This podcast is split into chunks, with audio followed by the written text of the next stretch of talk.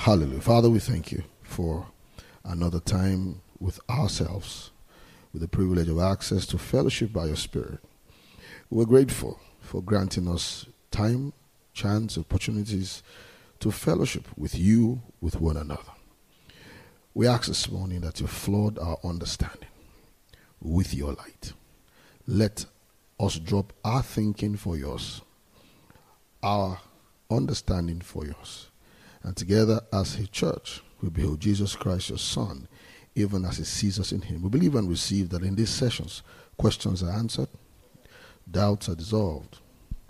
And we trust that anything that looks like a myth or a mystery is unraveled before our eyes.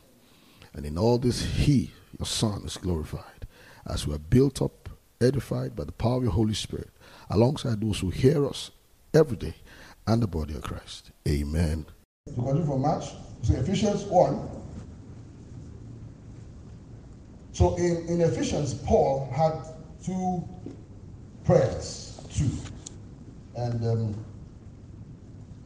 the first one, which we dealt with in March, he says, verse 16, cease not to give thanks for you, making mention of you in my prayers. You know, it's critical to know that giving thanks, I know I emphasized a bit of that too. Giving thanks is not an alternative to anything.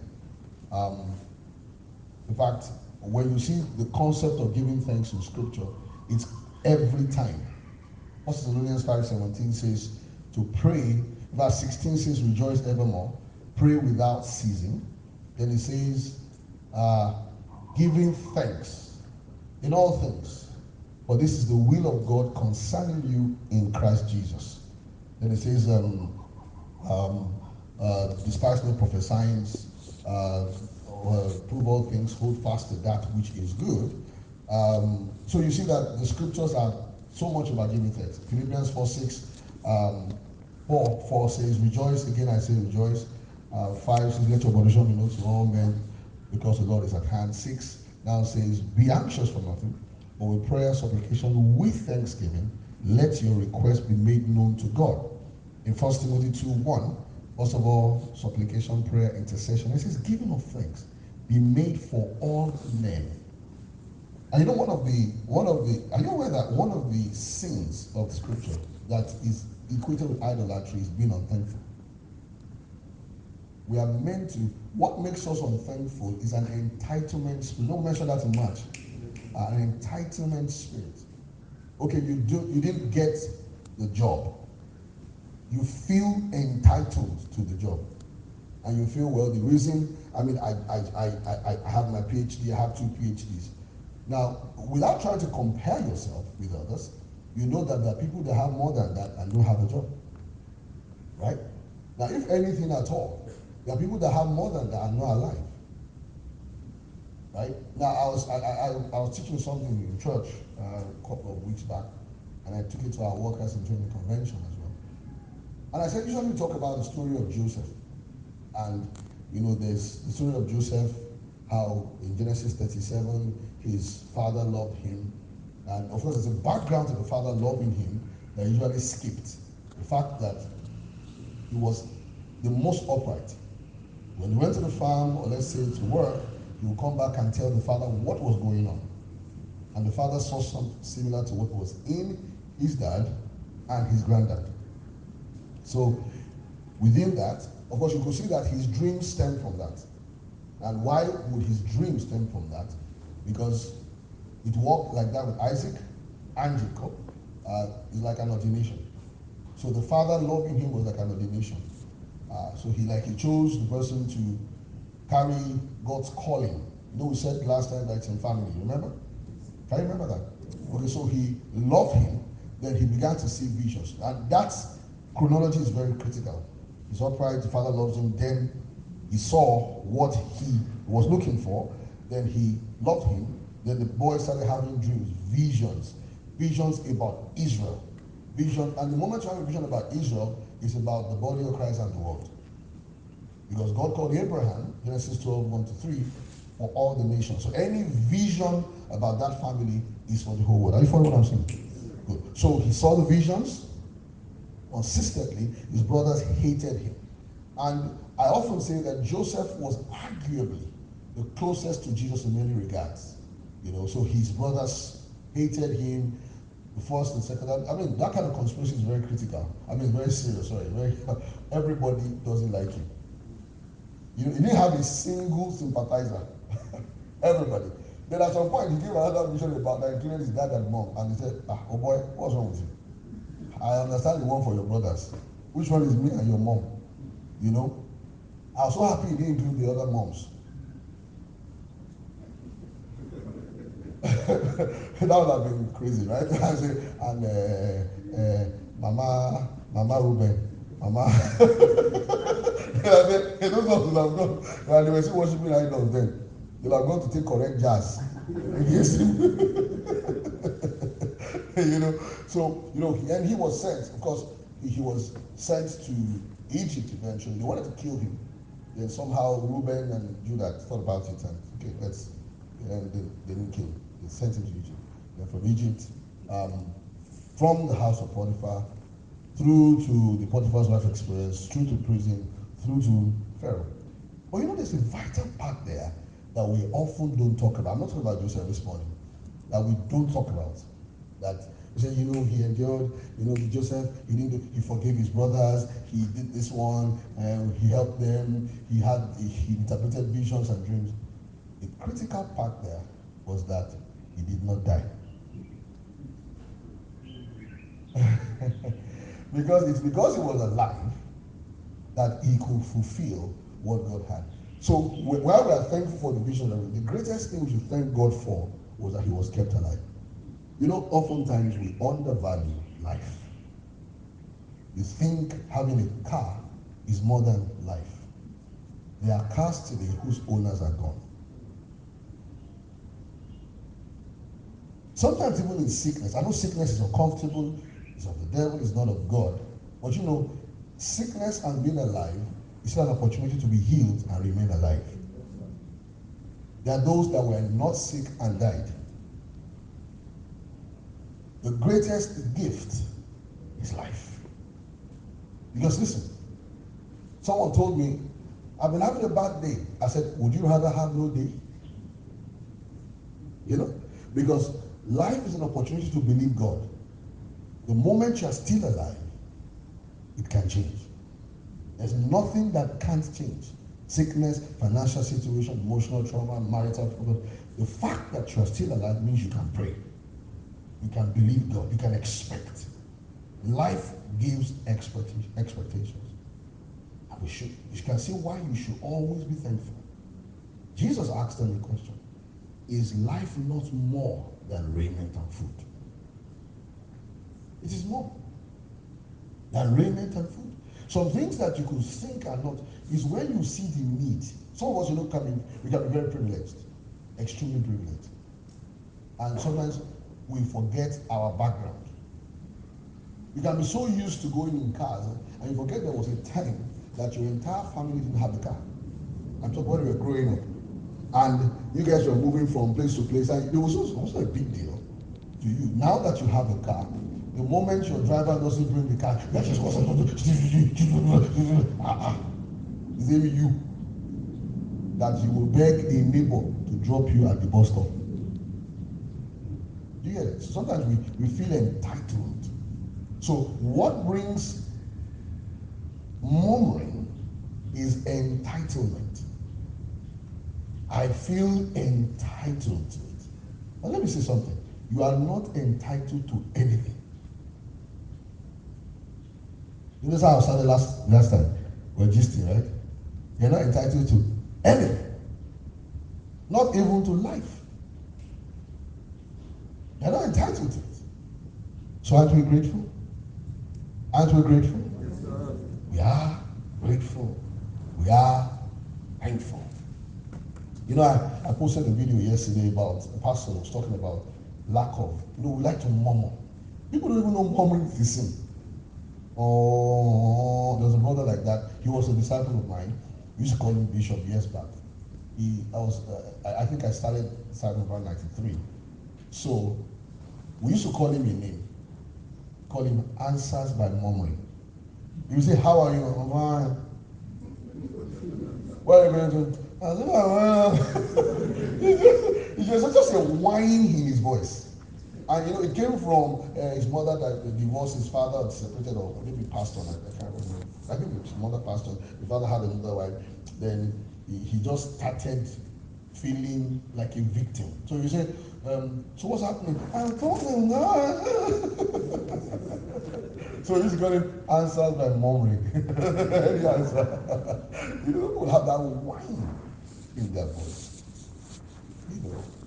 And why are you not smiling? You say, well, that's how I am. I'm thinking. What are you thinking about? You got the whole world in your head. You know, I would feel entitled. You know, you are not entitled to anything. I mean, anything. So we grumble, we complain. And you know, we have a social media that is so impactful. People, if you say anything exciting, people will hardly respond. But say something bad, something horrible. You talk about pastors, talk about the government, talk about parents, talk about society. You say, hey! Who's that just? There's just a spirit about it. You're just, before you know, something you never saw before, you start seeing it. You start complaining. So there's an unthankful attitude that we have. So someone posted something. So this man, I mean, it's a pastor I know well. So he was talking about how we feel just a grumbling people. And he used an illustration. He called people out. So he put poor people. He said, when you were in the university, this is graduation. Oh God, you graduate. Oh God. And you graduate. As soon as you graduated, the day after, I need a job. You know, you have not even finished thanking him for this one. You got the job. I need another job. I need a house. You know, so what you were looking for that was a big deal is no longer a big deal.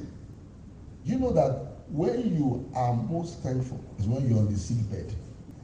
And your appetite does not have appetite. I read about that. Your appetite does not have appetite. Then you will value your body moving properly. Nisa used to jump everywhere. You just wish you can just walk. Why do you have to wait? That spot. I told someone who was complaining, he was, I said, by this Saturday, Saturday 22nd, also Saturday Friday, it will be 20 years that I lost my kid brother, and he died and was buried on his birthday. Yeah. I said, if I could speak to my brother, and ask him if he wants to exchange his position with yours, he will jump at it and ask you to take his own. Yes, I forbid it. If I ask him, now would you prefer your position? He said, you prefer your position. Even if you're a Chelsea fan, you will still prefer your position. As bad as that is in the state of life, but he will prefer your position. Have you heard it? You know, that they put Chelsea Stadium on Alibaba. No, check if you see it. No, you can get the ball after the meeting, you see it. And listen, they don't even have any bidding price. It's just let it go. Then I think the last thing, from what I saw, they are going to auction their owner too. I mean, it depends on what comes first. Let's be thankful, okay? Thankful for you, right? I'm thankful for you. I'm thankful for my friends. I'm thankful for family. I'm thankful for my nation. I'm just thankful. Thankful. I may not have all I want, and I will never have all I want anyway. I mean, if you know things I want, you think I'm not even a Christian. If you get it, I may not get what I want, but I'm just glad, right? That I can pray. I can see you, I can talk to you. You know, I can fellowship with people. I see people that love me. We can relate, you know.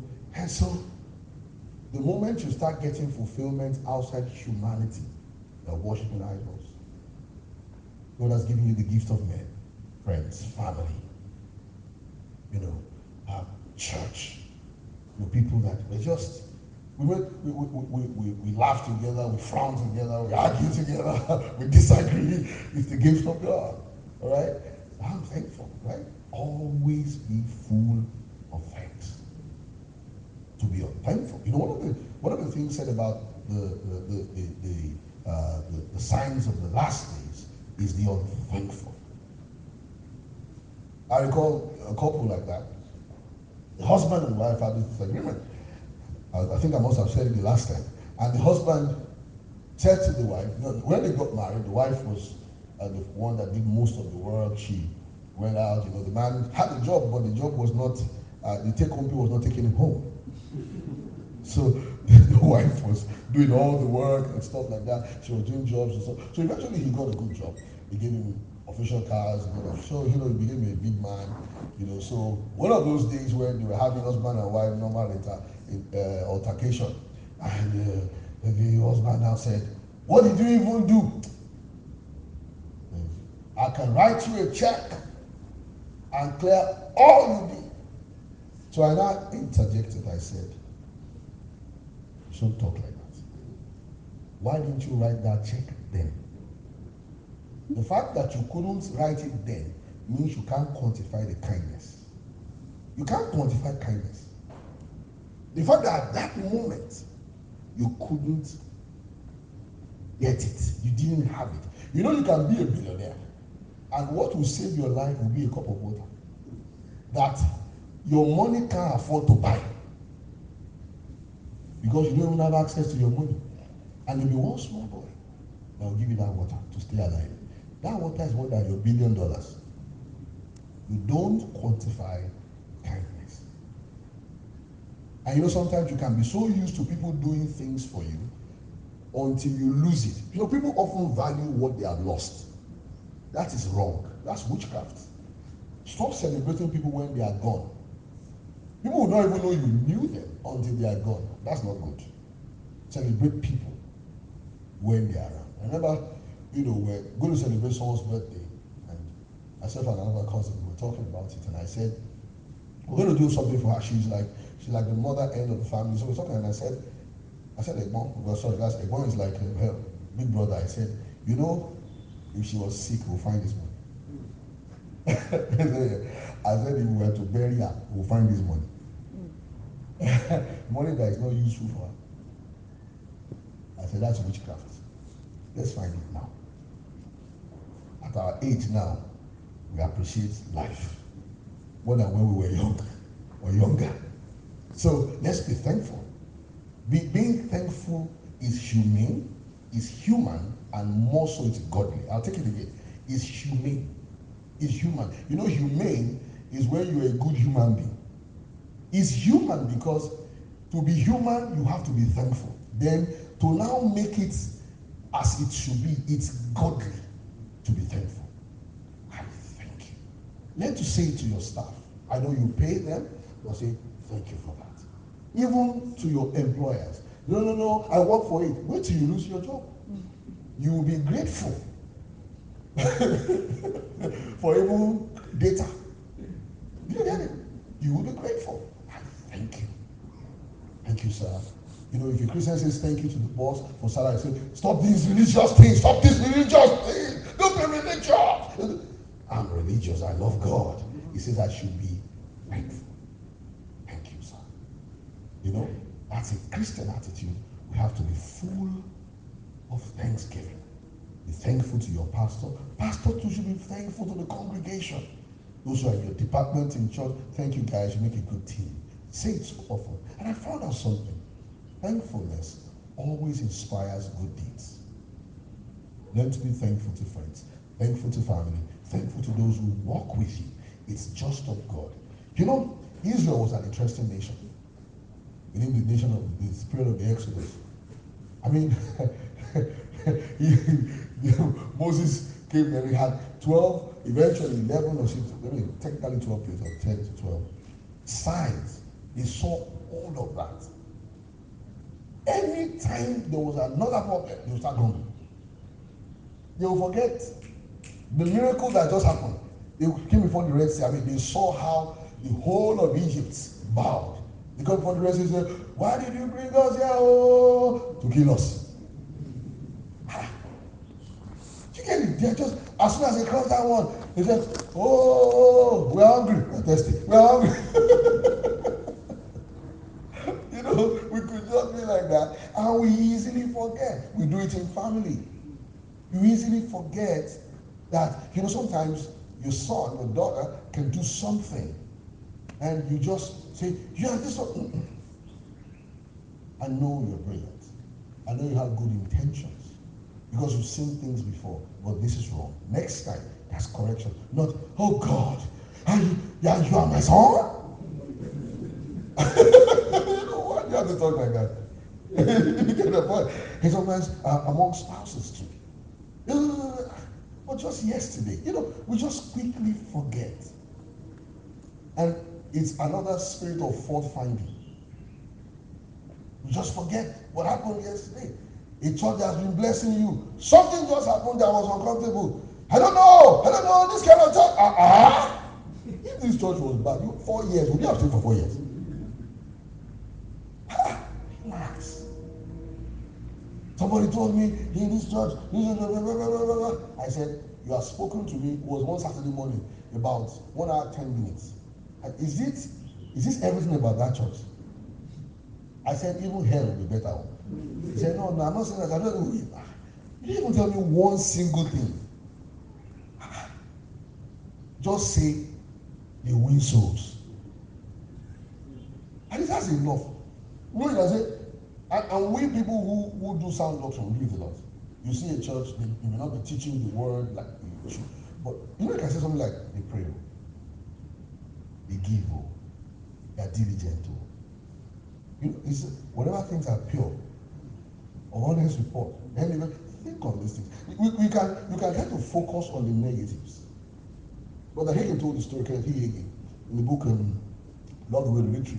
And that story is so nice, it's so lovely. I mean, I heard it again on Sunday from Pastor Mrs. Hagin on Daystar Network, that there was this guy in his where he used to pastor. They've never heard the guy say anything negative. Anything. The guy said, no, of course, he lived very long. Eventually, very, very long. I think it was almost 90 or something, 100 or something. So the guy, there was also that, there was not one criminal in the town. Everybody knew him. Criminal, very bad guy. So the guy now died. This man now went for the funeral. People are now watching. What is he about to say about this criminal? He waited. The man looked and looked for a while. He said he has some nice teeth.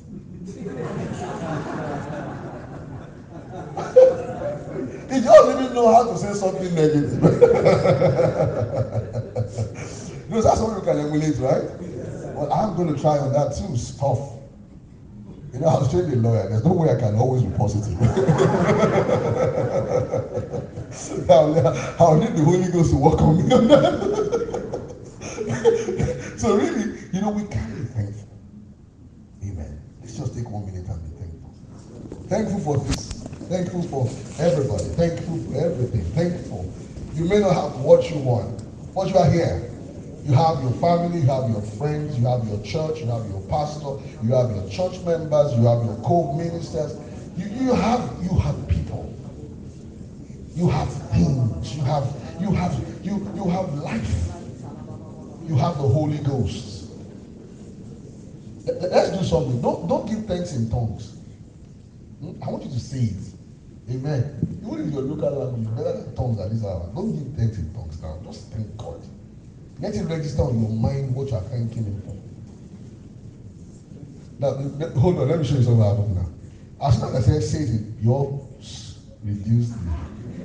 Because you know what the other person will know. I don't believe that. If we say, let us pray it off, let us pray it off.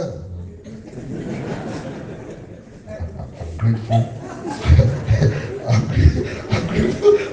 I'm grateful I had breakfast this morning. Come on, give thanks to God this minute. Honor him. Appreciate him. Love him like you should. Thank him. Oh, what a great father he is. He's helped me. He's helped my family.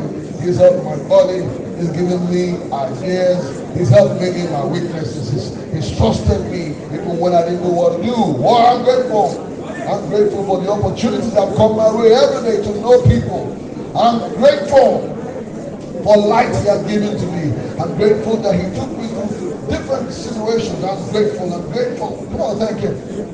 Oh, bless his name. Hallelujah. Oh, you have your seat now. Amen. Are you good? Ephesians in chapter 1.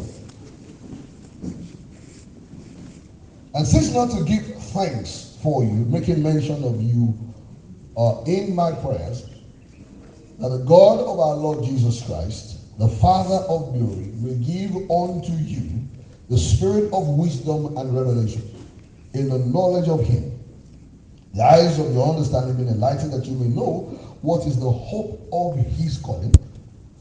And he says, and what the riches of the glory of his inheritance in the saints. Now, the last time out, we said that we viewed the word calling from the word inheritance.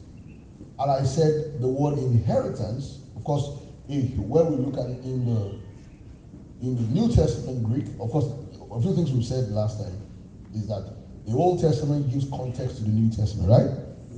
Are you here? Because you need to read what they read to understand what they understood. Let me give you a few litmus. The first thing is, Paul didn't use these letters when he was physically present in the churches. Okay? When he was physically present in the churches, the whole book of Acts let us know that he taught the law and the prophets. Moses and the prophets. He taught the Old Testament, what we call the Old Testament. Let's give it a background quick one. Acts of the Apostles. Let's see, what was the document they taught from? It is Jesus, Luke 24, verse 25 to 27, right? He says, Jesus said to them, O fools and slow of heart to believe all that the prophets have spoken, ought not Christ to have suffered these things and to enter into his glory? Luke 24, 27, now says, beginning at Moses and all the prophets, he expounded to them in all the scriptures the things concerning himself. There is no single reference to the epistles. In verse 44, Jesus said to them again, these are the words which I spake unto you while I was yet with you, that all things must be fulfilled, which were written in the law of Moses, the prophets, and the Psalms concerning me. There is no, then verse 45 says, and he opened it on the side that they might understand the scriptures. There is no single reference to the epistles. If I track a little bit, and you go to Matthew's Gospel 1:1. This is the book of the generation or genealogy of the Lord Jesus Christ. And it says, the seed of David and the seed, or the son of David, the son of Abraham. Now notice the word genealogy or generation there is Genesis. So Matthew takes his narrative about who Jesus is from Genesis, where we also have Abraham, then it goes to the Psalms. Now, this is it. Which means that even looking at Jesus in the four Gospels, the context of his person, the context, let me explain what context is to you. I know you know it grammatically. Context is the basis of a statement. Context is what gives meaning to a statement. You hardly will know, for example, if you go to, I use Strong's Dictionary much, Strong's Exotic Concordance, pardon me. I use a lot where you see the meaning of Greek words and Hebrew words. Okay? Now, listen well. That will give you, just like every dictionary will give you possible meanings. It can't give you exact meanings. It is the user of a word that gives you the meaning.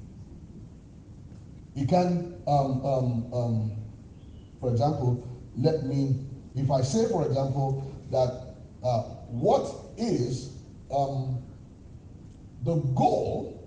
No, that's not the word. That is the goal. If I say, that is the goal. Now, the word goal will mean target point, It can also mean our focus. It can also mean the conclusion.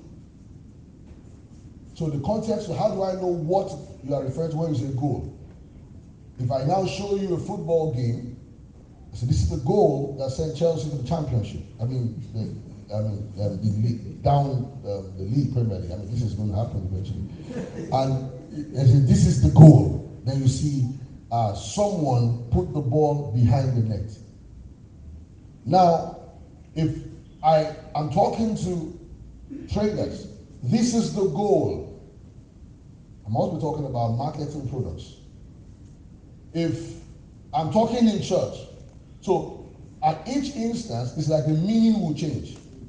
Depending on what I was referring to when I said that is the goal. So if you go to an adjective concordance, like what you're going to see will be possible meanings.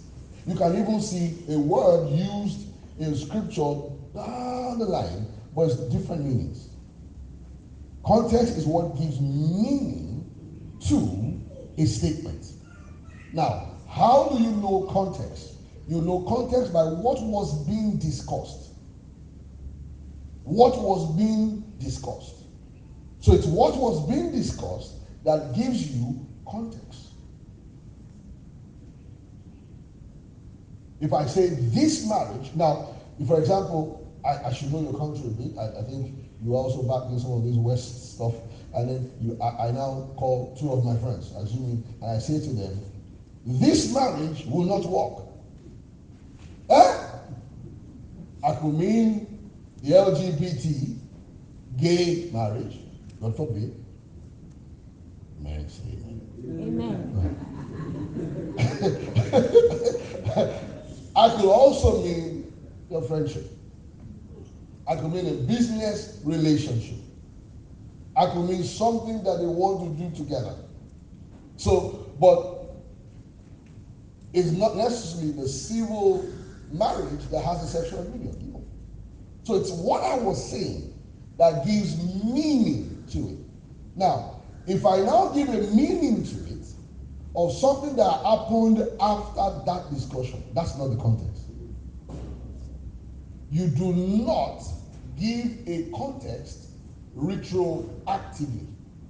That is, something that happened, something has been made, things have been said, then 10 years after I say, this is what it could have meant. It must be something. Context is not front-loaded. It's not a prophecy. Context is what was happening when the statement was made. Good. So, if Jesus did not read the epistles, you can't give meaning to the things he said from the epistles. Because the epistles were not in existence. However, I'm going to put a caveat to that statement, which is important. I'm in Yaka house, I feel at home, that because by record, the epistles were written way before or before most of the four Gospels were written. Therefore, there is possibility, not that there is a possibility, that the language will somehow sneak into the four Gospels. What do I mean? The four Gospels were never written real time. As Jesus was talking, they were recording it. They said, yeah, what did he say? What did he say? What did he say? This was it. They played it. No. Much of what was said was written about 30, 40 years after. So there's definitely the influence of what had been taught by the apostles in how all of us are a product of influence. You cannot remove. Now, E.W. Kenneth has a very important theory about that. He said, in his book, New Creation Realities, he said that even though the book of the four Gospels were written when the epistles were in circulation, that he said that the Holy Ghost just blocked their minds not to impute the things of the epistles inside the four Gospels. I agree with that, but with some exceptions. They were human beings. There was no way that they wouldn't bring in certain thinking, right? In language-wise now. into the four Gospels, because the events of the four Gospels were already in the sermons. When you read the book of Acts, you see it in the sermons. He talked about the life of Jesus in the four Gospels, and in the book of Acts. So there is that, just that caveat. But by general principle, the four Gospels happened way before the epistles were written. You can't use the epistles to interpret the four Gospels. Do you understand what I'm saying? Because that will not be the context. Are you here? Are you here? It will not be the context.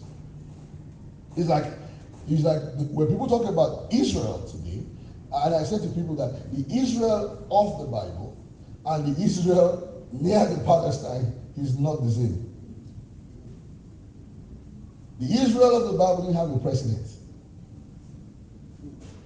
The Israel of the Bible had high priests, prophets, priests, kings. This one does not have anything like that. The year of the Bible had tabernacle and temple. This one does not have.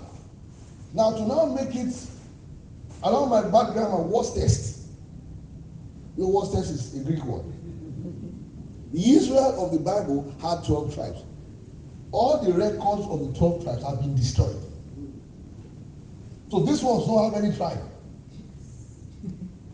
So the only connection they have with the Israel of the Bible is a very thin line of history. They don't share culture. They don't even share beliefs. So this is not the Israel of the Bible. Amen? Amen. Uh-huh. It's not the Israel of the Bible. They are wide apart. So that said, the context of Jesus' words cannot be a postponed letter or a future letter. It has to be something that he read, they read, and they all understood. So when it says the book of the genealogy, which means that when Matthew was looking at Jesus, he looked at Jesus through the eyes of Moses and the prophets. The book of the genealogy, generation. Matthew 1:1, that word is genesis. Meaning Genesis, actually. Genesis in the Greek language. In Matthew 1, verse 1. In Mark's Gospel 1:1, he says, this is the beginning of the gospel of Jesus Christ, the Son of God, as it is written in the prophets. So he uses beginning again. That's Genesis, right? Yes, Mark 1:1. Prophets. Then he quotes two prophets. He goes to Malachi, and he also talks about Isaiah. So when you are looking at Jesus, you read him through the eyes of Isaiah, Malachi, and Genesis in the four Gospels. Again, I've mentioned Luke already. John 1:1, in the beginning was the Word. See the word beginning again? So we have used beginning 3 times now. Did Matthew use it? Huh? Yes, what about Luke? Luke 24, right? Did Mark use it? Now, John 1, in the beginning was the Word. Now, both Mark and John use the same word, RK, ARCHE, and also Luke 24 and 27, beginning at most, ARCHE, beginning. Another phrase for Genesis. Matthew uses Genesis, genealogy. Genealogy is Genesis. So, in John 1:1, in the beginning was the Word. The Word was with God, and the Word was God. Now, carelessly, some have said that what he was referring to was Genesis 1:3, and God said, let there be light. That's really preposterous. Because that is reducing who, and I've seen people say things like that, that God kept speaking, that was, now became Christ. And so when someone first said it, I know someone who is prominent that said it. Someone I now knew said it, and I said to him, what you are saying is very wrong. You are thinking that you are witness, so you are witness. That is not the word he's referring to. He said, but the word is logos. I said, I know. Logos is a Greek word. But the book John is reading is not a Greek Bible. Right? He's reading an Hebrew Bible. So when it says the word, when you turn to an Hebrew in the Old Testament and say the word of the Lord, he's not thinking about his speech. It includes speaking, but it's not a speech. When they say word, is the word dabar, D-A-B-B-A-R, it means expression. You know, your expression can be in speech, right? Can also be in appearance, can be in emotions. So the word there is the expression of the Lord. The expression of the Lord. And usually in the Old Testament, that expression had things that you see. For example, in Genesis 15 verse 1 and 2, it says the word of the Lord came to Abraham in a vision, saying to him, the word came in a vision. That means the word that came to Abraham, the expression was something he could what? See. Then in verse 4, he says, and the word of the Lord took him. Now, another very obvious one was in 1 Samuel chapter 3, where we read that the word of the Lord, you know, he said that the lamp in the temple almost went out because the word of the Lord was scarce because there was no open vision. So the word of the Lord was something they used to see. There was no open vision. So Samuel was laying there. He had Samuel. He went to his spiritual father and leader, who was Eli. And Eli said, go back and sleep. I didn't talk to you. So speaking. That's his speaking. He heard something. Then he heard it a second. And then I said, he perceived it was God calling him. He would sit down and say, speak, Lord, for your servant heareth. Now, the last time that the word of the Lord now came, and the scripture says, stood. So the word of the Lord, God's expression, was visible. In Genesis 3:8, it says, and the voice of the Lord God was walking in the cool of the day. The voice of the Lord God was walking. That's in the Garden of Eden. And the word walking there is the word halak in Hebrew. H-A-L-A-K. It means to walk about. So that means the word of the Lord in the Old Testament is the expression of God. In fact, to Jeremiah, in Jeremiah 1, it said the word of the Lord touched my lips, touched my ears. So that's not speech. The word of the Lord is the expression. Okay? So when it says, in the beginning was the word, and the word was with God, and the word was God, his audience knew what he was speaking about. Because we can see that the word of the Lord in the Old Testament was visible, perceivable. Now, since that word now became flesh and dwelt among us. So, John again, he's writing from the Old Testament. So, the context of the four Gospels will be what? Huh? You can't use the epistles to interpret the four Gospels as a first-line interpretation. Now, you can use it eventually, but you must have passed through the immediate context. So context is not the verse before, the verse after. Because the use of verses itself was not done by the writers. So it becomes wrong to think context is read the next verse. That's not the context. The next verse may even confuse you more. The context is what they were all reading. So since they did not read the epistles cannot be the immediate context. It will only be relevant. The epistles will be contextual, pause this and write this down, contextual as a conclusion or a destination, not immediate explanation.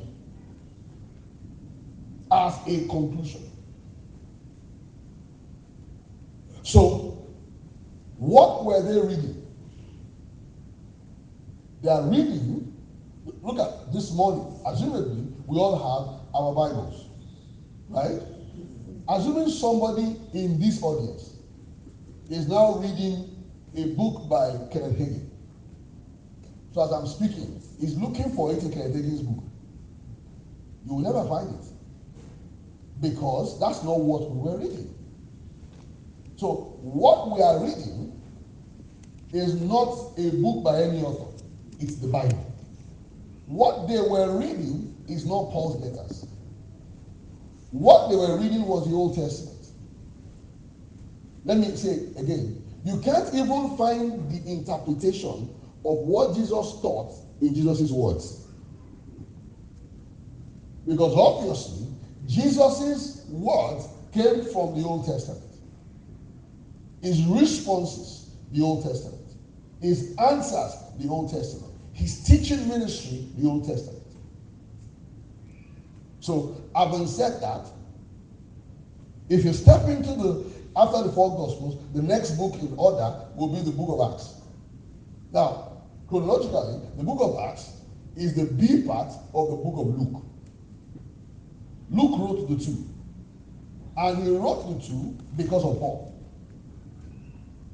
Notice that the two books, one ends into Acts 1. Also, it continues from Acts 1, Luke 24:49. Luke 24:49 and Acts 1:8 are the same thing. Luke 24:48, you shall witness unto me. Acts 1:8 is the same thing. Are you here? Are you following what I'm saying? It's the same thing. And you notice that in Luke 24:52, and I said, they rejoice daily in the temple, daily. That's an Acts 2 word statement. So the two books are together. Why did he write the book of Luke to Theophilus? Who is Luke? Luke is Paul's disciple. So Luke also includes, you see the Pauline thinking there. Because Luke writes a lot around Gentiles. Because Luke himself is believed to be a Gentile. So he gives us the narrative of Jesus' ministry to the non-Jews. Luke highlights the ones how he spoke to the prostitute, how he spoke to the ministry of the women. He brings all that to the fore. In Luke 4, he lets us see that Jesus was, as it were, gracious in the words of the Jews to the Gentiles. In fact, in Luke 4, it was the only account where we find Jesus mentioned Naaman and the widow of Zarephath. They were both Gentiles. Luke 4.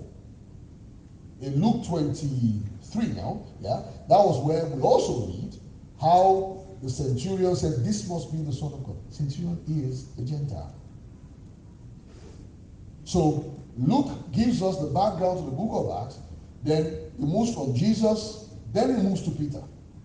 But eventually, where he ends is who? Paul. Because what he's saying is that he validates the ministry of Paul by the ministry of Peter, that of Peter by Jesus, Jesus that of Moses and the prophets. You see the flow? Jesus is validated by Moses and the prophets. Moses and the prophets validate Jesus. Jesus validates Peter. Because it's in Luke that he said, John 21, said 15 to 17, said, Peter, Simon Peter, loveth me more than this. Say, Lord, I love you. Feed my lambs. Lord, I love you more than this. I know I love you. Feed my sheep. Feed my lambs. He said that to Peter 3 times. Now, the sheep was referring to immediately were the other 10, then maybe 17 and 120. But Luke was the one that told us that Jesus said, Luke 22, verse 31, Simon Peter, Satan desired to sift you as wheat, but I prayed for you that your fail not. When you are converted, strengthen the remnant. That's the same thing. So it lets us know that Peter had a high rating. He was like the leader of the leaders. So by doing that, in Acts 1, Luke now also lets us see the prominence of Peter. Peter was the chief speaker. Acts 1, Acts 2, Acts 3, Acts 4, Acts 5, Acts, okay, that was still in Acts 6 into 7. Then Acts 8, not so prominent. We had Philip there. Then Acts 9, Peter. Acts 10, Peter. Then Acts 11, Peter. Then Paul. Peter is in jail, Acts 12. He comes back and leaves Jerusalem. Then they hand over to James. Then Acts 13, 14 became Paul. By Acts 15, who resolved about the gospel to the Gentile. Before, James gave the seal of approval, it was Peter. But the issue was about Paul. So right there you see Peter validating Paul's ministry. They had done it in Acts 9. Acts 9, they say Acts 15, 16, 17, 18, 19, 20, all to 28 is Paul. So the book ends with the conclusions about the ministry of who? Paul. Are you following what I'm saying here? Good. So the context, get back to this, the context therefore of the book of Acts will be where? I just said that. Will be what? Four Gospels. Because that is where, that's the background of the book of Acts. So every epistle adds up to the book of Acts. Now, pay attention. What is the background of four Gospels? Let's just use Genesis to Malachi. That's all right, of the four Gospels. What's the background of the book of Acts? And Genesis to very well. So the book of Acts now leads us to where? Huh? Okay, let me try this. Assuming after reading, going to all the world, preach gospel to every creature, Mark 16, and you read all that, then you have to say, Romans 1, I, Paul. Who be? I, Paul, an apostle of Jesus Christ. Rome. There's no Rome in the entire four Gospels. Rome. Then you read Corinthians. Is he a hotel in Accra? He's like, where is this one coming from? You read Galatia. Galatia call. It's Gala. Now say Ephesians. What's Ephesians? You'll find all that in the book of Acts. So, what is the context of the epistles? Huh? The book of Acts. What's going on in the book of Acts? Now you missed it again. What's going on of the epistles? And you get it now. What's context of the book of Acts? What's context of four Gospels? So you cannot establish any truth in the epistles without using where? Acts.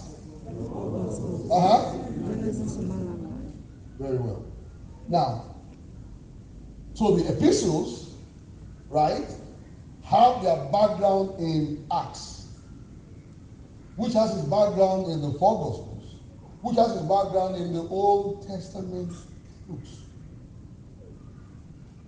So, if we establish that one very clearly about the background of these statements, it means I can't establish any truth in the epistles using the epistles. That is not the context. Let me say something again. The epistles were written not to replace either the message of the four Gospels. Because you saw that even when Paul came on the scene, Paul wasn't there in the four Gospels. He didn't even pass through Jerusalem at all. He was raised in the Gentile world. Now, did you notice that in Acts 9, Paul came out and was preaching, but his first sermon in Acts 13, it began from the Old Testament, Abraham. It began from Abraham, went through to, got to Moses, then eventually got to David, they got to David, they went to got to John the Baptist. You know, that's strange. He wasn't there. He couldn't have read about John the Baptist anywhere because there was no document called the Four Gospels when he preached that sermon. He talked about John the Baptist, talked about the Pharisees, talked about Pilate, talked about Jesus being raised from the dead, sin of the apostles, and being preached everywhere. He couldn't have read it anywhere. Now, where could he have heard it from? Luke here. Luke is his disciple now. Where? From the mouth of the 12. So, and that was, so in fact, where the phrase he used in his epistles, Jesus Christ, where is it in the Old Testament? No. You'll have heard it from, he never saw Jesus. So where could he have heard Jesus Christ from? From the lips of the 12. So which means that their sermons was a content of his doctrine. time Paul says Jesus Christ raised from the dead the third day. Where did he read it from? It was from the 12. Are you following what I'm saying? It's not anywhere in the Old Testament. It's from the 12. So pay attention now, which means Paul's epistles also had in the background the eyewitness account of the 12 about the events of the four Gospels. Is it making sense? So, when Paul was writing letters, the audience he was writing to read which books? Huh? And heard about Jesus from? Are you following this? So if I interpret the epistles of Paul without the lenses of these two, I am not getting what he's talking about. I must sit where the audience sat. That audience heard about Jesus from the eyewitness mouth. That audience knew that Jesus was validated from where? The Old Testament books. Are you following this at all? Yes. Okay. So, if I read anything in the epistles, I must keep going backwards. Right? I must keep going backwards. And it's like anybody, any book you read anywhere, and you have 66 chapters. There is already your own from chapter 45. You are not as intelligent as you think you are. So, the writers of the epistles did not intend. One, let me add one more, which is very important. Pause. So I'm going to just where I'm going to this morning, they'll pick up in the afternoon. Now, if you look at the epistles, which of the epistles was directed to you? None. No. It's for us in Christ Jesus. A row. Did you see Lagos? Or Takoradi? Or you saw, will you see it there? No. So when you, okay, so no, these epistles are written to me, they are for me, they are, okay, they are to you, I agree. So when he says, greet the house of Stephanas, you have the house address. My son Timotheus, do you know who he is? Point to Timotheus and go and greet him. It is not written to you. The entire Bible was not written to you. It is written for us, but not to us. Which means that the writer did not think about you when he was writing. One of the books that I've enjoyed the most as a younger people, I read a lot of literature. I won't mention my favorite artist so I can leave this country, okay? My favorite writer. But one of the books I enjoyed reading the most as a younger person, I like reading literature. I even read it before I got into secondary school, was Beautiful Ones Are Not Yet Born. Christiana, right?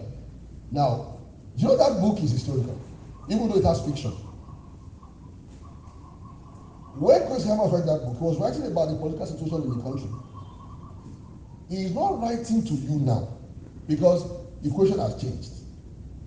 But he's writing for you to make references to. Are you following my point? It's not to you. In his mind, I don't think he foresaw a Ghana of today. He couldn't have. He's not God. You get my point? That is the same way your Bible was written. The writer of the epistles did not, there was no Accra when he was writing. Let me make it a bit more serious. There was no English language. He didn't think about, if you told Paul and said, you know something, I will be going to Spain. I will talk to you from there. He will look at you. He's talking in tongues and speak. There'll be evil. I take authority over you now. Talk to me from Spain, and I'm in Jerusalem. Now, when I say that to you, you say, oh, no problem, let me know. Paul would have said, no what? Are you also possessed? He did not envisage mobile home, not even a car, petrol, not a house like this. They didn't. It's not. You can't find it in their letters because it was not in existence. That's how you know he wasn't writing to you.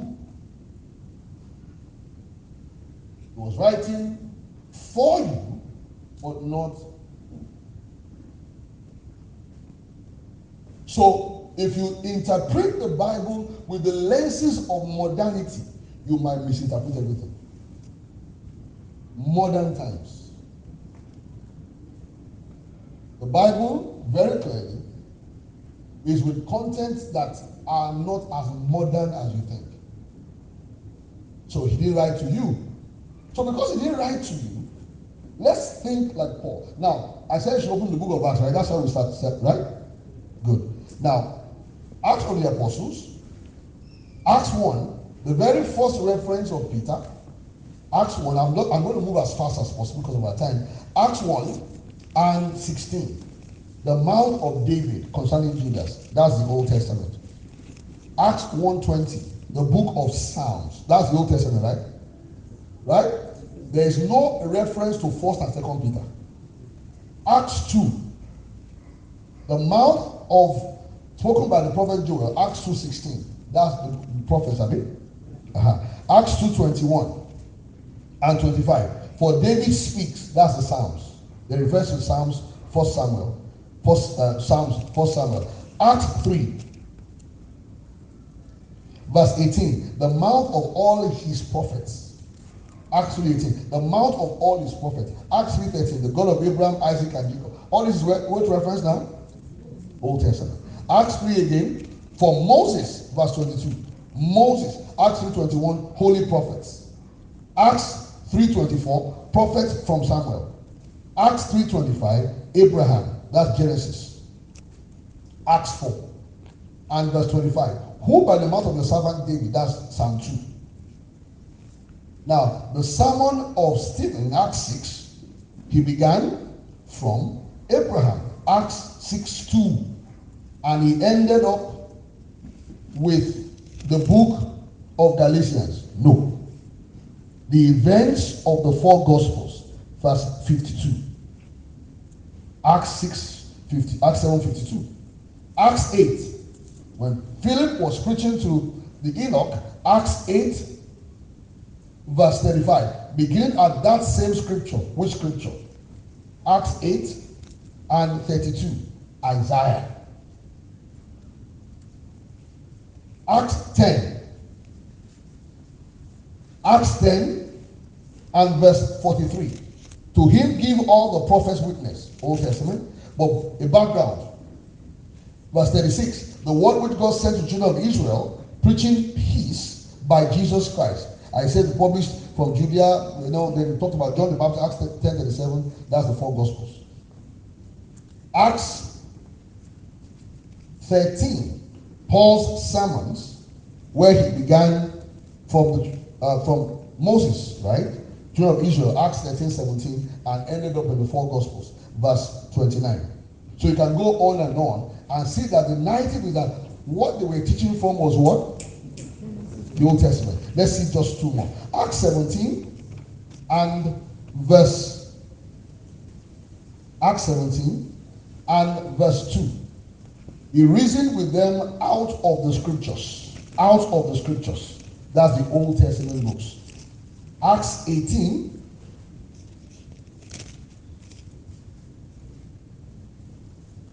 Verse 28. From the scriptures. From the scriptures. Acts 18:24. Mighty in scriptures. Acts 26. I will move quick because of our time. Acts 26. Paul, speaking to Festus and Agrippa, Acts 26 and 27.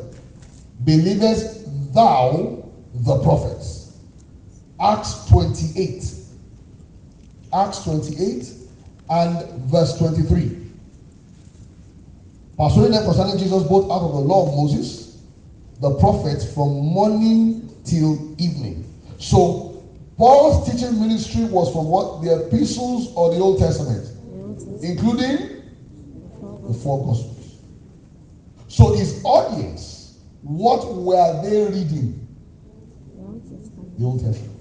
So the Old Testament is the context of the epistles and the four Gospel events, right? And also the book of Acts. So it's in that light that we read the epistles. Now, let me conclude on something else. I will take it up in the afternoon. When he said, I pray for you. Now, all the epistles, Romans, 1 Corinthians, 2 Corinthians, Galatians, Ephesians, Philippians, Colossians, 1 Thessalonians, and 2 Thessalonians, were they written to individuals or a people? Huh? So what are the personal letters? Philemon? But Philemon was about Philemon and Onesimus and the church, right? Okay, the personal letters, Titus, Timothy, were they about them or people? People, they are pastors and leaders. Good. Hebrews, people, right?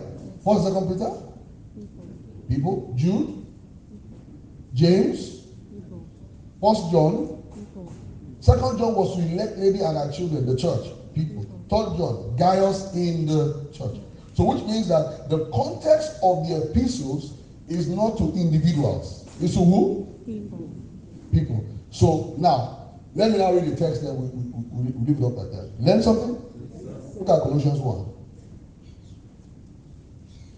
You know, when Paul says, I pray for you, then he says again, the glory of the inheritance in the saints. That's the prayer we read earlier. Let me show you Colossians 1.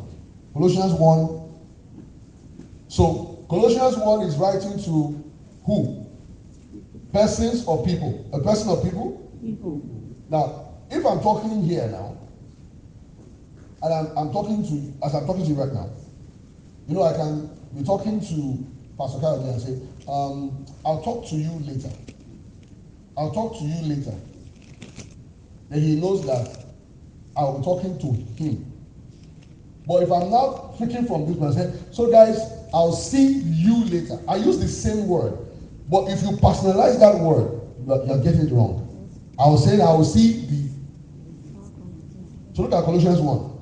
So Colossians is writing to how many people? The whole church. All right. 27. To whom God will make known what is the riches of the glory of his mystery among the Gentiles, which is what? Individual or collective? Collective. Now look at that you across the epistles.